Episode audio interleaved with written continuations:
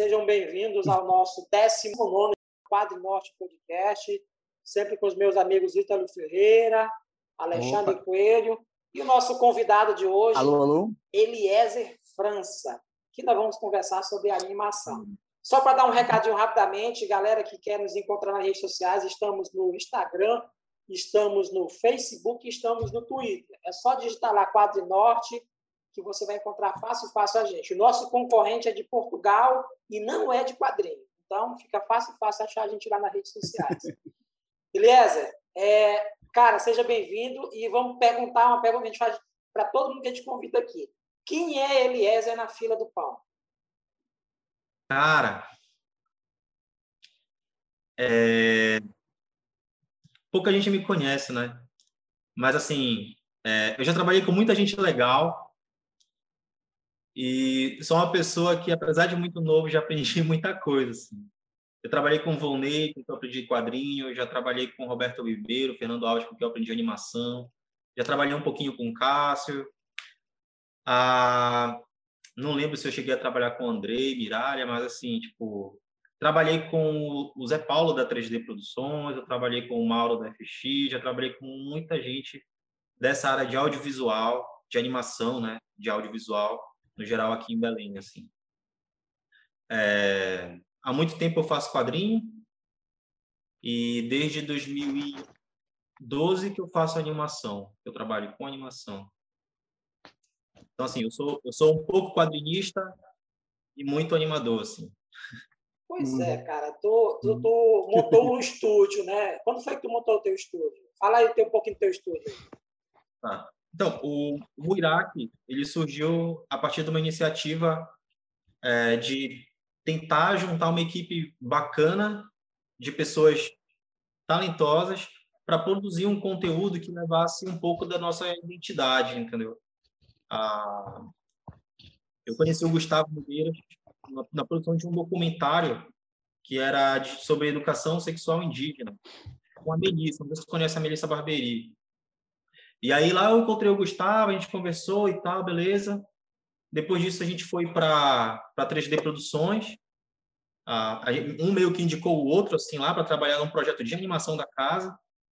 E depois eu passei num edital chamado é, Cultura Animação, que previa a produção de três curta-metragens pequenos, assim, de um minuto, mas que serviu meio que de start, assim, para a gente se juntar como equipe para procurar um espaço físico para reunir essa galera e produzir o conteúdo que a gente queria, né? Que era um conteúdo que, é, que era um conteúdo que trouxesse um pouco de de regionalismo, um pouco de cultura e que mostrasse o nosso nosso talento técnico, entendeu? A gente tenta sempre colocar o máximo que a gente sabe nos nossos trabalhos, entendeu? Quantos anos já tem o Muiraque? Cara, o Muiraque existe desde eu considero o surgimento do Muiraque ah, junto com Cultura Animação. Cultura, de, Cultura Animação é de 2012. Mas o Muiraque só surgiu como empresa em, do, em 2014. Dois anos depois da gente já pegando alguns trabalhos, já recebendo e tal, porque a gente chegou e parou, putz, agora o negócio está ficando sério. As pessoas estão começando agora, a procurar a empresa mesmo, né? E muitos serviços pediam nota fiscal. Entendeu? Até então, a gente não, não podia emitir nota fiscal, a gente não podia fechar trabalhos grandes, porque a gente só tinha conta física. E tem certos impedimentos, né? Tipo, uma pessoa física não pode receber uma quantia muito grande de dinheiro, e a gente sabe que é, animação, audiovisual requer orçamentos altíssimos. Assim. Não que os lucros sejam altos, né? Mas acaba meio que gastando tudo assim na produção. Mas, é, a gente viu que para produzir a gente precisava ter a empresa. Uhum. E, cara, dentro aí dessa área de animação aí do Moirac aí, qual foi assim o trabalho que vocês fizeram assim, que possa se dizer que entrou para o currículo, um dos, ou trabalhos que vocês fizeram que é, vale a pena assim tu dizer assim, citar como referência? Cara, a gente nesse tempo de vida a gente fez até agora uma série de TV que é o dos dinâmicos a gente já fez curta, a gente fez trabalho para comercial, para publicidade, mas a única série de animação para TV que a gente fez até o momento foi, foi os Dinâmicos. que é um projeto original de outra produtora, que chamou a gente para produzir a animação, depois de ter sido selecionado no programa de produção audiovisual da Ancine, que era o Prodave. Isso lá em 2015. A gente terminou a série, eu acho que em 2016 para 2017, mais ou menos. Então foi um longo tempo, assim, além de ser um trabalho importante, porque era uma animação que foi exibida em TV nacional e estadual, foi um trabalho muito longo, assim, para uma equipe pequena, entendeu? Então a gente passou, foi um ano junto com a mesma equipe produzindo todo dia a animação ali, sentando, sentando o pau ali na mesa para para entregar o melhor que a gente sabia produzir naquela época. O que que se tratava? Tu acha que esse assim, é o trabalho mais importante até agora? É o mais massivo. É a nossa obra mais longa mais... por serem vários episódios. Não são tantos e nem é tão grande assim. São, são, são três episódios de cinco minutos. A gente já fez outros trabalhos também muito grandes, seriados de animação assim, para a internet. Mas para a TV é o que eu considero que, cara, eu sempre acho a TV tem um glamour a mais do que a publicidade, entendeu? Do que para a internet. Sabe? Finalizou tipo, já a série, aliás? Oi? Finalizou já, ela ou vocês ainda pensam, pensam ainda? Não, essa, essa série não é no Mirage. Essa série é de uma outra produtora da Central, da Central Produções, que ah, tá, tem como tá, proprietária e diretora a Luciana Medeiros, que é produtora cultural aqui do Pará. Ela submeteu o projeto para a Ancine, foi aprovado, ela chamou a gente para fazer só a animação. Claro, hum, a ah, do animativo também. Assim. Mas ela já foi exibida. Em 2017, ela já foi exibida na TV Cultura, foi exibida na TV Cultura Nacional, né? Entrou para a grade da TV Brasil. É, não reprisou mais, eu não sei porquê também, e não, e não decidiram continuar. Também por vários fatores, né? Assim, o Brasil ele já veio meio que sofrendo um abalo econômico ali, e depois que entrou esse novo governo, é, financiamento público de obras audiovisuais, principalmente seriadas e filmes que têm um orçamento maior, ficaram praticamente escassos assim. O que ainda se produz hoje com verba pública é coisa que foi aprovada dois, três anos atrás, entendeu? Hum. Beleza, mas e cara, e nós estávamos conversando aqui antes de gravar, tu tá, tu, tu tá trabalhando em São Paulo. Como é que deu essa tua ida para São Paulo? Oi? Como é que Como é deu essa tua ida para São Paulo? Cara, assim, a... uma produtora de lá, de animação, me chamou para participar, entendeu? Tipo, eu enviei meu material para eles, eu queria pegar uma experiência, eu queria ter essa oportunidade de sair. Eu nunca tinha saído do estado até então, tá? Tipo, eu, eu nunca tinha, eu nunca era de viajar, então eu sempre ficava aqui por Belém, fazia meus trabalhos e tal. Até que surgiu essa oportunidade de mandar um material para uma produtora de São Paulo, eles gostaram e me chamaram, tipo, falaram, olha, é mês que vem a gente quer aqui para ser, na época, animador e rigger. Rig de personagem, fazia rig de personagem. Acabou que chegou lá, Foi eu fazia... Pessoal. Que fiz trabalho pessoal, então. Oi? Pessoal, então, né? Não foi pelo Muirac direto. Não, inicialmente não foi pelo Muirac. Eu fui assim, para me aventurar, para tentar aprender mais.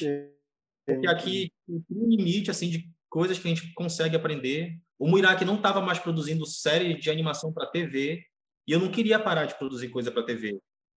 O Muirac não tinha sido, é, não uhum. tinha tido nenhuma outra outra produtora de do Pará estava produzindo animação, entendeu? Não assim para TV, entretenimento, entendeu? E aí foi, cara, eu vou lá, vou participar dessa, dessa parada, vou tentar desenvolver, me desenvolver como profissional, construir portfólio, aumentar meu currículo, entendeu? E, cara, aqui, legal. e como é que está sendo essa experiência lá?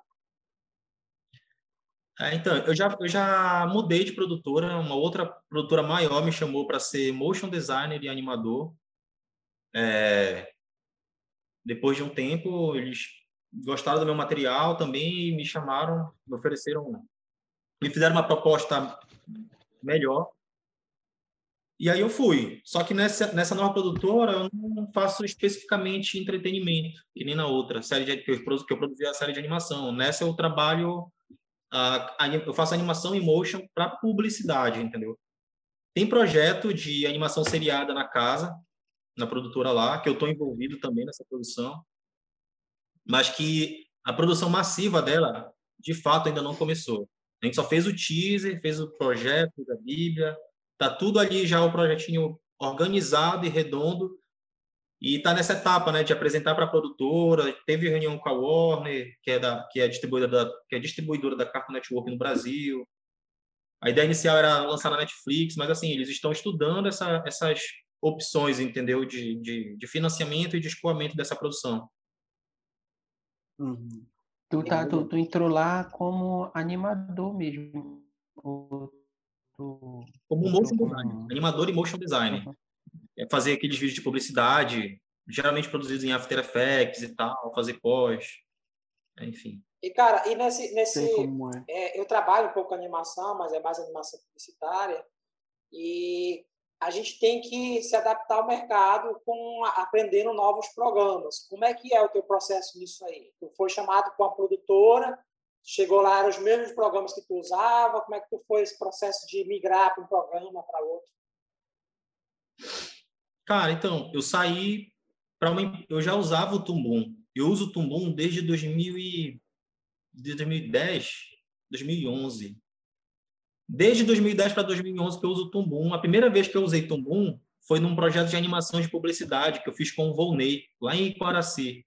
E tinha um cara lá chamado Paulinho. A gente eles convidaram a gente para fazer um comercial de animação para usar um programa que eu nunca tinha usado antes. Ele chamou a gente com a promessa de que ensinaria. E ele realmente ensinou. Foi quando eu aprendi a usar software de animação 2D. Foi uma das primeiras versões do Tumbum, que era o 4. Que era o Tumbum 4, que era all-in-one que eles usavam. Tipo, era um programa que podia fazer tudo ali de animação 2D. Esse programa foi evoluindo, depois foi para a versão 12, depois versão 14, 17, e agora está na versão, na versão 20, que é a que eu uso, que é onde as produtoras. Assim, eu sempre estou procurando me atualizar. Entendeu? Tipo, saiu a versão nova, eu dou um jeito de baixar, eu dou um jeito de usar, dou um jeito de aprender, entendeu?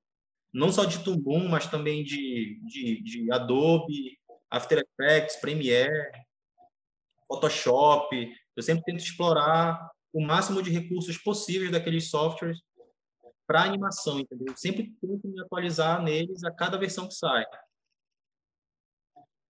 E, cara, e como é que foi o teu processo de aprendizagem na animação? Como é que foi que se deu, assim, é, teu interesse? Como é que começou essa tua vida na animação? Cara, assim, eu tenho muito orgulho em falar isso. Assim, a minha formação de animação, ela não vem da academia, ela não vem da universidade. Eu sou fruto de um programa social do Estado, que é, o, que é a Fundação Corro Velho. A primeira vez que eu estudei animação, não, é, foi no Corvo Velho? Putz, eu não lembro. Foi no IAP, Instituto de Arte do Pará. Cara, eu acho que foi no IAP, cara. Eu te conheci lá com... Foi o Fernando Alves. O Fernando Alves fazendo uma oficina no IAP. Foi o primeiro contato que eu tive com o Fernando. E foi muito louco, porque, assim, tipo, foi o primeiro professor de animação que eu tive. E dali o cara já me chamou para trabalhar com ele. O, tipo, quando terminou a aula, eu saí caminhando com o Fernando, eu sempre ali com o professor perguntando as coisas e tal. E o Fernando falou: pô, Elias, tem um trampo ali na Carandache. Na época ele tinha uma produtora de animação chamada Carandache. Caramba. Cara, bora tem um trampo ali. Ah, o bicho, na hora. Na hora. E naquela época era animação tradicional lá, entendeu? A gente tinha que desenhar frame a frame, escaneava no Photoshop, tratava, pintava o um negócio e colocava frame a frame ali no After para fazer o vídeo. Era um projeto bem arcaico assim na época, né? Mas era o que é o que se tinha, era o que se sabia fazer. E eu aprendi com eles, entendeu? Eu aprendi de forma um pouco mais básica ali os princípios da animação, a entender como a coisa funciona no Instituto de Arte do Pará. E aquela mesma área ali me, pro, me, pro, me proporcionou essa oportunidade de já trabalhar profissionalmente no estúdio de animação. Entendeu? Cara, eu penso, putz, quantos Eliéses não tem, não tem no Guamá, que é de onde eu sou, no Jurunas, tá ligado? Que sabem desenhar, que querem dar um destino para esse talento deles e não sabem, porque, enfim, né? Tipo, a, a, a, a Fundação. E, não, é. né, não, não, tem, não se tem mais oficinas de animação no IAP, entendeu? É, mais. Essas coisas ficaram muito escassas, né? culturas, né, culturais para a gente fazer as coisas, né? Infelizmente, nunca mais teve. Cara, eu tenho, eu tenho eu muita perguntar. desse, tempo de Belém em que- a gente tinha ali Casa da Linguagem funcionando a mil, o velho, IAP. E eu tirei o É máximo verdade, eu, eu aproveitei isso ao máximo, entendeu? Eu, eu conheci o Volney no- na Casa da Linguagem, conheci o Toniel, conheci o André, depois conheci o Fernando Alves, conheci o Roberto Ribeiro já no IAP, entendeu? Eu fui tentando tirar proveito ao máximo possível. E ao longo de toda a minha vida eu sempre fiz isso, entendeu? Em cada lugar que eu tô, eu tento tirar o máximo proveito possível daquilo ali. Tipo, aprender com os caras, entendeu? É, absorver o máximo de coisas que eu, que eu possa levar para minha vida profissional, entendeu? Enfim. Tu é um aproveitador, então. Eu sou um aproveitador, Tá um maliciador de conhecimento alheio. isso, isso. Vai lá, E-. Eliezer, deixa eu perguntar. é, qual que tu pode dizer que são as tuas inspirações, assim? Nomes, profissionais, né, obras que te inspiraram, assim, a, seguir por esse caminho? É. Ah, cara, a minha é muito clichêzão, tá ligado? Mas a Disney, ela é a grande produtora, é o grande ícone, um negócio que introduz os profissionais dessa área no meio da animação, porque tudo começa ali na infância. E na infância é esse material que a gente consome. A gente consome Disney, Hanna-Barbera, entendeu? E é daí que vem as minhas referências, é daí que vem o meu, meu sonho de um dia trabalhar com animação. Eu assistia animação, não sabia como era feito, mas eu queria fazer, entendeu? Queria muito fazer. Então, assim, eu me inspirei em vários estúdios, do próprio, aqui mesmo do Brasil, tem muito estúdio que eu, putz, que eu acho foda, como a Combo Studio, Copa Studio, entendeu? Dos The Lab. Ah, cara, assim, tipo, internacionalmente tem vários outros estúdios também que, putz, pra mim, super referência, entendeu? No Instagram tem um monte ali que eu sigo, não só estúdios de animação, mas estúdios também de design, de motion design, entendeu? Tô sempre buscando referências, então, ah, cara, tem muita coisa assim que eu que eu sigo e que eu tento aproveitar também, sabe? Tipo, tirar um pouquinho de coisa que eu percebo que é legal, entendeu? E- é- Captar as melhores coisas, assim, para poder adicionar. é, o que que tu assiste hoje para te inspirar, para tu buscar, para se divertir também? Ah, então, só para dar continuidade na pergunta anterior, assim, eu curto muito também a animação japonesa. E, putz, não tem como não amar Miyazaki, né? É um cara É. que eu mais Claro. considero, assim, a Não animação Não japonesa. pode vai deixar de falar, né? É, não tem como não falar dele, entendeu? Desde... Miyazaki, Miyazaki é mestre. E que ele chegou ao nosso conhecimento também graças à Disney, que distribuiu os filmes dele aqui, entendeu? Então, por isso É. que a minha inspiração é, é, é Disney. Isaac, Hanna-Barbera, essa galera toda. E, assim, foi o primeiro contato que eu tive com animação japonesa. Eu gosto muito de animação japonesa. Que eu observo os trabalhos do estúdio, os meus trabalhos, tipo, vai notar que tem uma certa Sim, sim, é referência. verdade. Não Dá para ver que tem uma referência na dinâmica do, do movimento. a galera que trabalha comigo, o AD, o Everton, todos nós temos influência desse estilo de animação, né, que, é o, que é o anime. Então, curto muito. Eu tenho, eu- cara, os últimos animes que saiu, eu vi, eu vi tudo. Boku no Hero, eu vi Jujutsu Kaisen, eu vi Shingeki no Kyojin. Ah, enfim, tá saindo, eu tô assistindo, né? O Everton tá contigo Tu acha que tu consome mais, mais animação do que filme live action agora? Sim, cara. Também porque os filmes de animação, eles demoram mais a sair, entendeu? Então, tipo, tu tem, tu tem uns cinco filmes de animação top que são lançados todo ano, amigo. 5 a 10 filmes, entendeu? E parece que a impressão que eu tenho é que tem muito mais séries saindo, e sai série o tempo todo, sai Rick and Morty, sai os animes todos aí que eu falei. Enfim, tipo, na Netflix, a Netflix tá cheio de séries de animação, inclusive de anime, né? E mais essas produções japonesas que estão chegando para cá, putz, velho. A gente acaba assistindo mais série mesmo. Cara, falando, dando continuidade aí à questão do anime, a, a própria Netflix ela não tem lá o gênero animação. Ela coloca anime. Tu acha, na pesquisa, tu acha animação, mas tem anime, né?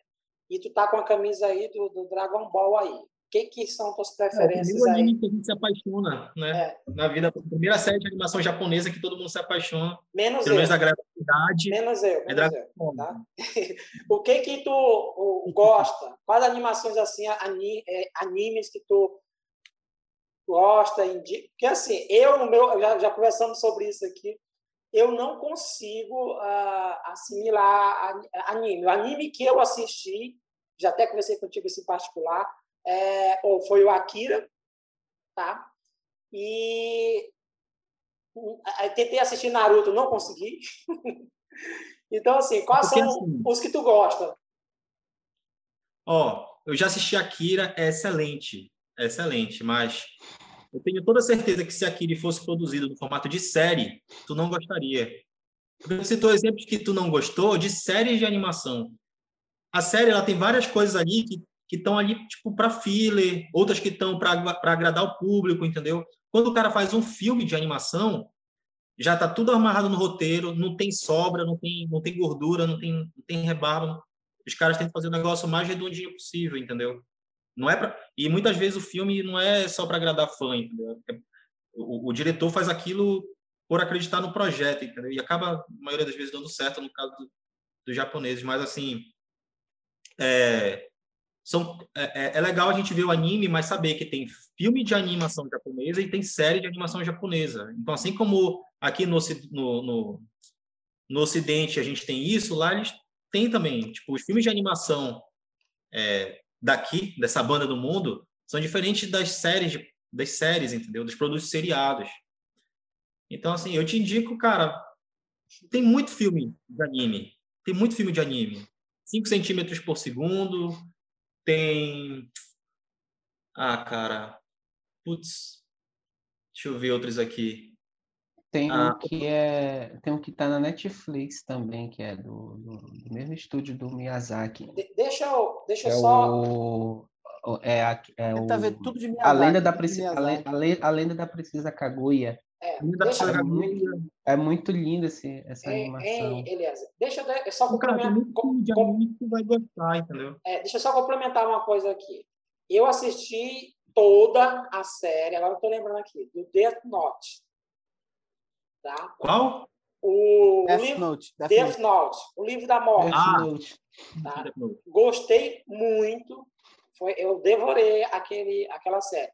A questão é, é porque, assim, a, o anime, e eu já tentei assistir filmes também, mas não os que tu indicou aí, mas, assim, o que me, o que me afastou do anime é aquela parte que virou clichê em animes, que é é como se, como se fosse um, um humor pastelão, que fica cômico, de, de repente está uma coisa séria e fica cômico demais, sabe? É, uma bocona, um grito, sabe? Essa, essa, esses detalhezinhos no anime é que eu não consegui passar adiante, sabe? Então isso acabou me criando um bloqueio para outras outros trabalhos de anime, eu, eu, sabe? Assim, é. tipo um bloqueio. Então, tu tá falando de uma coisa que, que, por exemplo, o próprio Miyazaki ele repudia isso. Essas expressões exageradas, essas coisas assim muito cômicas e tal, é o tipo de coisa que não percebe no filme dele. Isso tu não vai ver nas obras dele nunca. É, nem, não vai, nunca vai ver, nunca vai ver, entendeu? De mercado, né? Porque esses animes, os animes seriados, eles são é, os animes seriados, eles são mais para vender boneco, vender lancheira, fazer joguinho. Entendeu? Então, porque, eles cara... tentam buscar ali, eles mostram uma porradinha e depois tentam mostrar uma carinha que é poder aliviar, sabe? Pegar o público mais infantil é, também no meio. Então é diferente de tu pegar de uma obra cinematográfica. É totalmente proposta, é mais uma obra de arte. A maioria das séries de animação japonesa, elas são para um público que tem ali uma certa idade, que, é, que não é exatamente igual a dos filmes de animação japonesa, entendeu? Eu vi, eu vi uma vez o Miyazaki falando a respeito desse, desse estereótipo aí que o, o Tonico falou, ele mencionou, que é, o, o, a, os caras que fazem essa, essa, essas produções assim, de animação japonesa, dentro desse, desse, desse, desse estereótipo aí que o Tonico falou, né? Não, não, não só essa parte humorística, mas tem outras coisas também que é muito estereotipado. Tu vê, tu, tu encontra, assim, nas séries de animação japonesa, tu sempre tu esbarra com isso. É, são coisas inventadas, né? E o, o, Miyazaki, ele não gosta de trabalhar com isso, ele gosta de fazer coisas mais naturais possíveis. Como, como hum. realmente, sabe, tá, a pessoa, ela chora, ela não vai fazer uma cara inventada, né, de choro, ele tenta mostrar mesmo a expressão de como uma pessoa chora. Ele trabalha com, com o natural mesmo. Por isso que tu não vê essas coisas aí que tu no, no trabalho do Miyazaki. Esse, esse... Eu confesso que esse tipo de coisa que o Tonico falou também me, me afastou um pouco com o tempo de anime também. Tem Isso outro... e, e, a percepção, a percepção de que é tudo um esquemazinho que se repete, né? Então me afastou Isso. um pouco também. Então, Tem um, esquema, é um esquema mais fechados. Acho que quanto mais então curto assim a série, menos é a é chance de, de, de que é uma coisa ruim. Ser comercial.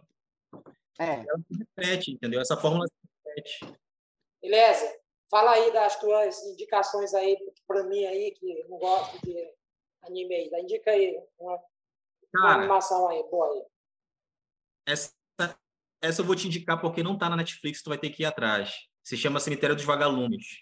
É do, é do Ghibli, do estúdio Ghibli, Ghibli, não sei como é que se pronuncia exatamente. Mas Ghibli, ela é de Takahata, que é sócio do Miyazaki. Cara, essa animação, bicho, não tem adulto, jovem, criança, pessoa que tem raiva de animação, assistir essa animação, ela vai chorar, cara. Ela vai se emocionar e ela vai amar a animação japonesa. Por todos os elementos, por... cara, tem muita coisa ali que é uma animação que está na história do cinema mundial, entendeu? Assim, na minha opinião.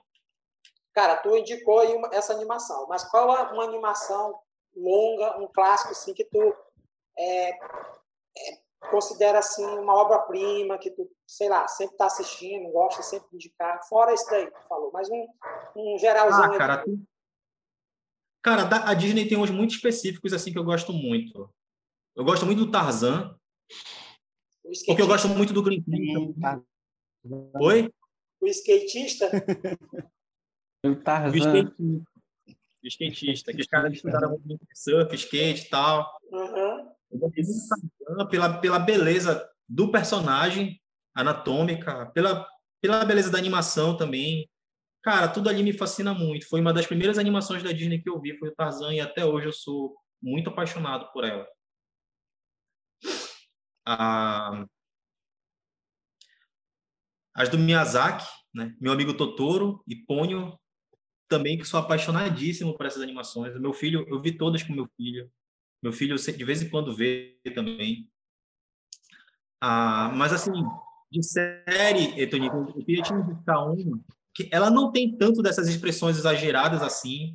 Ela tem tanto, não tem muito filler. Talvez tu fique com raiva dessa animação no final, mas talvez tu goste por perceber muita coisa legal assim nela.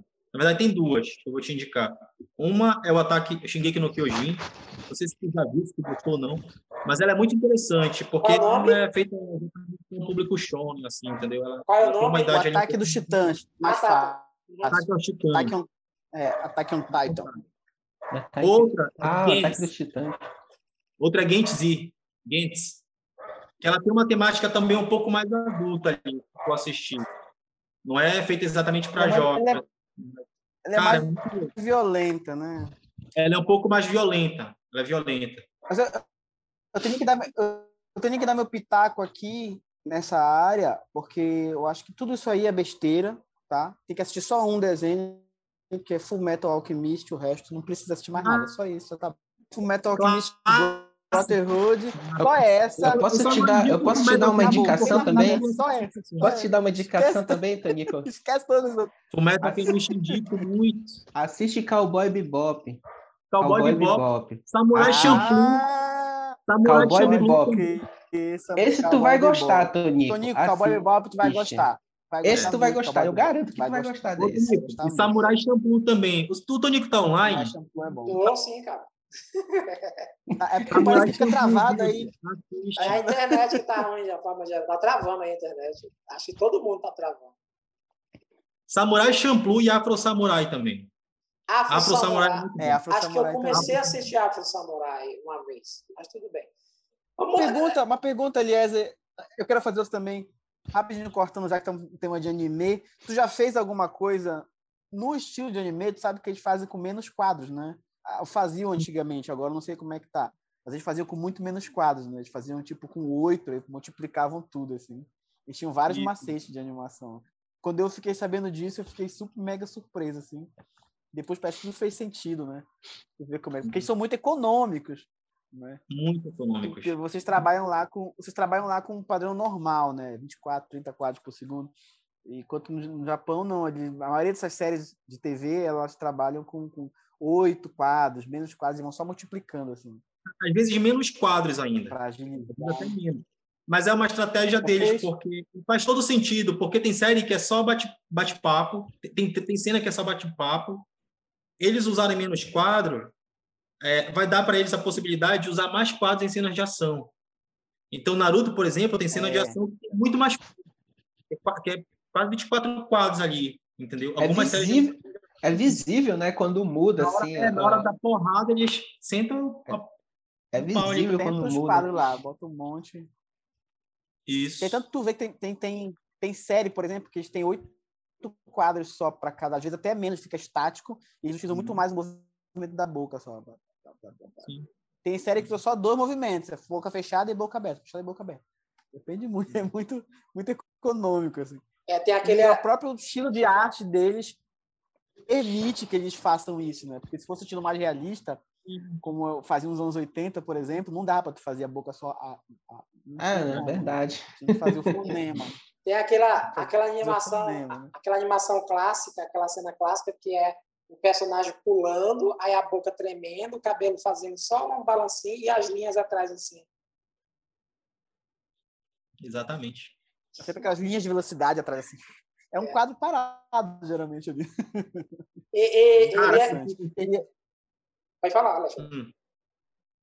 Eu, eu quero rever, eu fazer uma pergunta aqui, meio, pol, meio polêmico. Cara, Cavaleiros do Zodíaco é muito enroleixo. Cavaleiros do Zodíaco, ah, que eu vi quando eu era criança. É muita enrolação. Mano, é muito pouco quadro. Muita enrolação. é muito enrolação. Deixa eu fazer uma pergunta.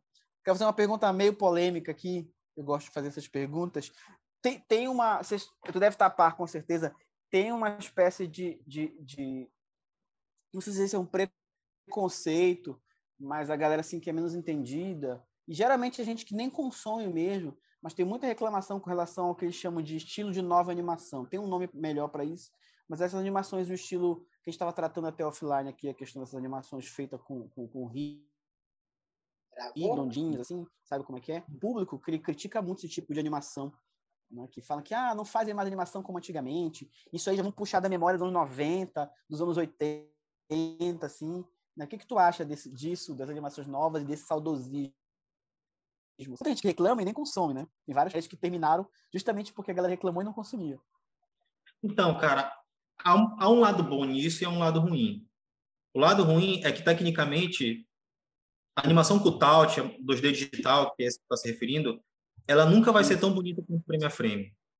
Nem o 3D nunca vai ser tão bonito quanto frame a frame. E olha que o 3D é bonito pra caramba quando é bem feito. Mas nada supera a beleza, tipo, do Branca de Neve, do Tarzan, entendeu? Assim, que, putz, é um 2D ali uhum. muito foda. Por outro lado, o 2D digital, ele tornou possível que muitas produtoras, com financiamento da, da, da Ancine, conseguem fazer uma série de animação com um milhão. Com um milhão não consegue fazer um filme de animação 2D frame a frame. Muito menos uma série frame a frame. De full animation, entendeu? Então, assim, e aí, mundo capitalista, né? Num sistema capitalista. Então, tu tem que ter alta lucratividade e baixo custo. Então, a animação 2D digital ela surgiu muito também por isso. Agora, por outro lado, ela vem se desenvolvendo, ela vem ficando cada vez melhor, como eu contei para vocês tem séries de animação que elas são feitas em cutout, mas os caras fazem uma série de artifícios ali para não parecer, para parecer o máximo possível uma série frame frame, entendeu? Enfim, tem deformadores, objetos envelopados e tal, que tu consegue animar e deixar bem próximo de, um, de, um, de uma animação mais tradicional. Tu, tu, como tu vê, por exemplo, a questão dos temas das histórias?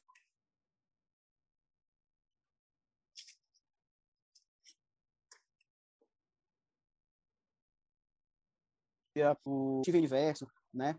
É apenas um show. O Mundo de Gumball, que tem aquela questão que é bem surreal, assim, também usa muito recorte, né? assim, de objeto mesmo, assim, foto, imagem, né? Live action, junto, assim, animação. Se tiver até algumas séries, assim, aqui brasileiras também, que tiveram uma coisa, assim, meio surreal. Como tu vê essas temáticas, assim? dessas animações? Cara, eu, eu gosto, eu gosto de, eu gosto dessas animações assim, porque por exemplo, Irmão do Jorel, é, Incrível Mundo de Gumball, Jorel, é ótimo. É, Gravity Falls, são animações que ela tem um nível ali, elas são feitas para um público que é de 10, 8 a 12 anos, mas 8 a 11 anos, um público infantil, mas ela tem um nível ali de, de percepção da obra que é. não é para aquela idade. Então, assim, eu consigo, eu consigo ver coisas em Hora da Aventura que meu filho não vê. E é por essas coisas que eu vejo que eu assisto todos os episódios, todas as temporadas. Eu tive um amigo de classe que ele era viciado em Hora da Aventura. Ele assistiu tudo, todos os episódios. Assiste, é, como é que episódios é? é? No mesmo dia? Maratona. Maratona, maratona. dessas séries, cara, entendeu? A minha namorada tá viciada em Gravity Falls. Gravity Falls. Ela disse que nem as últimas séries que ela viu de live action chamaram tanto o interesse dela. Ela gostou mais de Gravity Falls do que de Loki. Tá são, são produtos que não é necessariamente uma criança, é, que, é o que eles chamam de family friendly. Tipo, eles fazem. É, eles, têm, eles têm vários níveis, né? E Sim, tem um nível que a criança percebe, um nível que o adulto vai perceber, que o jovem vai perceber. E quer dizer, dá um valor diferenciado de acordo com quem assiste. Tu gosta muito do regionalismo ou tu acha que a gente tem que se livrar mais do regionalismo? Cara, eu acho que é, antigamente as, as pessoas tentavam evitar o regionalismo, saca? Pra... Porque achavam que não iam ter alcance com coisas muito regionais, entendeu? Só que é um movimento que começou, acho que no quadrinho, e depois passou para animação, passou assim, começou na literatura e depois foi passando para audiovisual, sabe? que é justamente tu procurar culturas diferentes e características de regiões diferentes para consumir um produto que seja fora de tudo aquilo que tem consumido até então, entendeu? Ah, muito do que se consome, por exemplo, é, sei lá, é, de quadrinho é de super-herói, mas aí, tipo, pô, a galera procura também coisa diferente, entendeu? Sei lá, um, um Esquadrão da Amazônia ou um Encantarias, tá ligado? E eu acho que é tão valorizado quanto outros produtos que o pessoal considera muito mais, mais universais, assim. E não vai, e não vai longe, no, na, e a animação também não é diferente, assim. Tem, tem animações que são produzidas na Índia que fazem sucesso internacional. Animações com traços culturais muito fortes, entendeu? E assim também tem acontecido com os produtos da nossa região. Tem séries é, da Amazônia que estão fazendo, que fizeram sucesso nacionalmente e que eu acho, e eu acredito que tem todo o potencial para ganhar o mundo, tá ligado? E é, uma... tu já, tu já assistiu uma animação chamada Calango Lango? Calango Dango? Não é Calango Dango? Calan, Calango Lango, parece o nome, que é, é, é uma animação muito antiga, que é de um calanguinho que ele, ele fica fugindo da morte é, é, é no, no, sertão, né? No, no, no, Nordeste. E aí ele faz a oração para Nossa Senhora Aparecida, e ela aparece naquele jeito, estilo Tom e Jerry, sabe? Que só aparece daqui, daqui para baixo, assim. Aí ela é toda gordinha, né? Aí, é, cara, é, é, a inspiração toda em cima, assim. Tu vê muita coisa do Tom e Jerry, daquele clássico, assim. E, e é uma animação que, que, que entra nesse, nesse negócio que, tu, que o Alexandre perguntou e que tá falando que, fa que fala muito da região, assim, e, e, é, e é antigo, né, cara? E o pessoal não conhece muito. É muito, já, é, já tem, ela já tem há muito tempo, cara. Hum. É porque, na realidade, a gente acha que certos problemas e certas questões são inerentes apenas à nossa região, mas não, entendeu? Por exemplo, seca tem vários países. Ah, florestas tem vários países. Seres, seres místicos da floresta também tem várias culturas, entendeu? Não é porque a gente está mostrando uma tinta Pereira que na Europa os caras não vão entender o que é, eles vão saber o que é, eles vão entender, entendeu? Tá entendendo? Então, eu não sei por que as pessoas ainda têm medo. É, eu não sei por que as pessoas têm entendeu isso. Mas, mas, eu acho, eu acredito... é, Eliezer, eu acho muito que isso aí tu acabou de falar no, numa outra parte da gravação, tem a ver com, com de certa forma, com o capitalismo, com a questão do lucro, né? Tipo assim, é muito mais fácil vender uma ideia que, é, de certa forma, é mundial, né? no sentido assim, de que ah, você, qualquer lugar do mundo você vai entender aquela história ali, aquele, aquele, aquele centro ali daquela história, do que você tentar vender um saci. Claro, obviamente que eu sou a favor de que a, cada região tem que colocar as suas culturas, as suas é, é, lendas nas histórias, porque isso é, vai acabar virando referência e vai acabar gerando curiosidade sobre o nosso é, trabalho, né? sobre, nossa, sobre cada é, país, sobre cada região. Né? Cara, pois é. Aí fala tá, que não tá conhece, sim, mas é, mas é ah. aqui a gente mesmo não conhece, porque quando vai para fora, o pessoal gosta muito, cara. Cara, essa série que fizeram para Netflix, de tipo que tem as lendas lá, que tem o Boto, que tem o Saci, foi uma das séries mais assistidas, mais assistidas na Netflix, entendeu? É, e não é porque a gente faz uma coisa universal que às vezes a gente acha que vai fazer sucesso universal. Porque ao mesmo tempo que tu faz uma coisa para todo mundo, tem muita gente fazendo a mesma coisa, então a, a competitividade é muito alta. Entendeu? É. Quantas histórias não tem de um cara que, que veio do espaço, cai na Terra e tem superpoderes, entendeu? Tem muitas, é. tem muitas séries assim. E, tipo, sei lá, um ser que veio do mar e que habita e está habitando a Terra e, e, sei lá, e tem várias questões ali envolvendo lendas regionais e, e culturas tradicionais. Isso não tem, tipo, em muitos lugares tem, do tem, mundo. Tipo, tá ligado? Aquela coisa também, né? Tipo, uhum. aquela coisa também, quando tu faz uma coisa que é da, da tua terra, é, o povo que não é da tua terra vai ter mais curiosidade para ver, né? Chama mais Sim. atenção. É, tem um outro contraponto também. Durante muito tempo, é, pelo menos aqui no Pará, por exemplo, é, a gente tinha uma pressão com relação à, à temática regional para conseguir entrar em bolsas de incentivo, né? Uhum. Tentar passar projeto, é, é, é, era praticamente uma obrigação fazer fazer regional, da cultura regional. Se não fizesse, a chance de não passar era grande. É, é, eu uhum. acho que isso acabou gerando. Agora não, mas durante algum tempo pode ter a, a pessoa pode ter começado a ter um, um enjoado assim de fazer né, coisa de lenda, sabe como é coisa regional. Eu acho que como eu falasse, agora não, acho que agora chama mais atenção. Mas teve um tempo aí nos anos 90, começo dos anos 2000, que acho que teve eu, uma galera acho...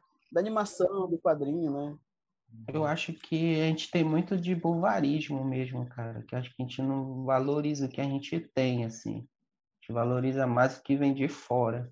Acho que, acho é. que tem muito disso, cara. cara. É lance que a gente ainda tem muito esse, essa cultura de colônia, tá entendendo? De achar que tudo que é melhor é o que vem de fora, é o que vem da América Latina, é o que vem da, da América do Norte e tal. E a gente não se toca que às vezes, cara, tem filmes, como, por exemplo, a tem filmes indianos que fazem muito sucesso, séries indianas que estão fazendo muito sucesso. Até um dia desse ninguém sabia o que era K-pop, até um dia desse, ninguém sabia o que eram aquelas novelas sul-coreanas, entendeu?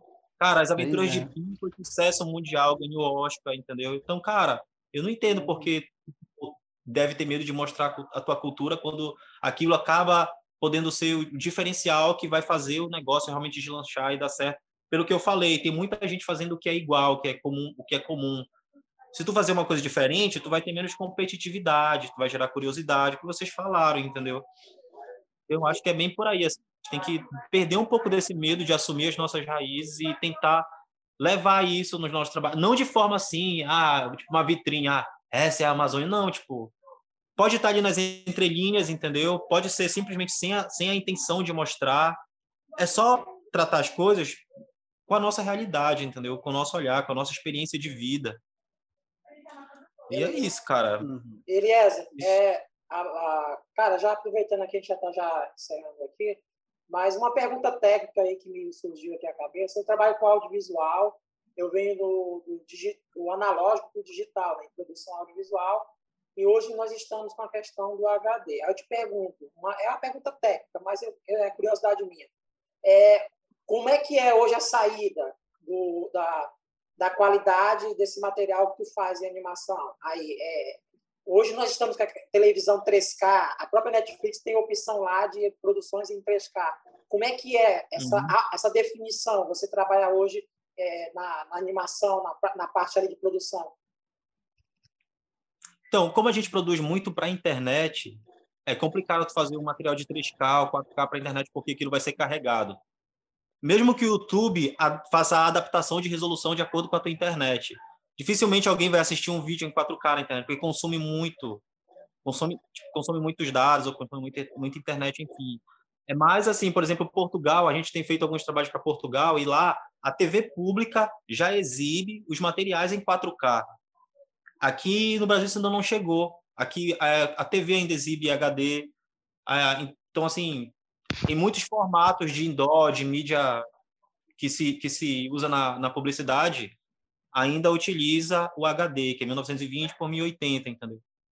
Alguns países da Europa, como eu falei, já tem 4K. E eu acredito que isso vai, não vai demorar a chegar no Brasil, não, entendeu? Ele é... Ah, ah, não sei. É, hum. é, não, é só uma pergunta técnica mesmo. Eu acho que acho que vai demorar um pouquinho, até mesmo porque eu, particularmente, eu, eu particularmente acho legal, mas eu acho assim, estão chegando ao ponto de ter resolução que acho que a própria vista humana não consegue identificar. Sabe?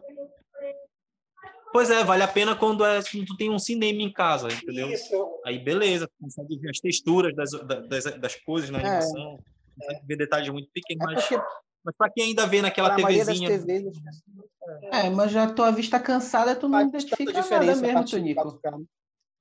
Olha, um, exemplo, eu trabalho aqui, as nossas as TVs todas aqui são digitais, tá? Então, assim, nós trabalhamos em HD. A saída que eu dou de vídeos aqui para comerciais para TV é de é, MP4, né, o formato, Sim. e HD, e pronto. Não temos, não temos outra opção, é essa a, que, que, que a gente está fazendo. Mas é assim, cara, é, eu acho que é questão de mercado, eu acredito que é, cada país vai se adaptar e, eu, uhum. consequentemente, a internet também vai, vai ter que se adaptar. Mas, cara, já para a gente encerrar aqui o nosso papo, Elias, dá umas dicas para encerrar aqui, dicas de animação aí, para quem quer começar, tá? Coisa rápida, para quem uma dica para quem quer começar na área de animação, sou ilustrador, quero começar, e também dica de alguma animação aí recente que tu assistiu e gostou e quer indicar. Uhum. Cara, eu indicaria muito para as pessoas. Cara, tem um milhão de coisas que eu poderia indicar, tipo de animação, de anime, de coisa de fora. Mas eu gostaria muito de indicar as séries brasileiras, tá entendendo? Tipo, tem material brasileiro na Netflix de séries de animação, tem Super Drags, tem Irmão do Jorel, tem, enfim, coisas que são family friendly, entendeu? Que tipo, que é material para toda a família assistir, não só a criança.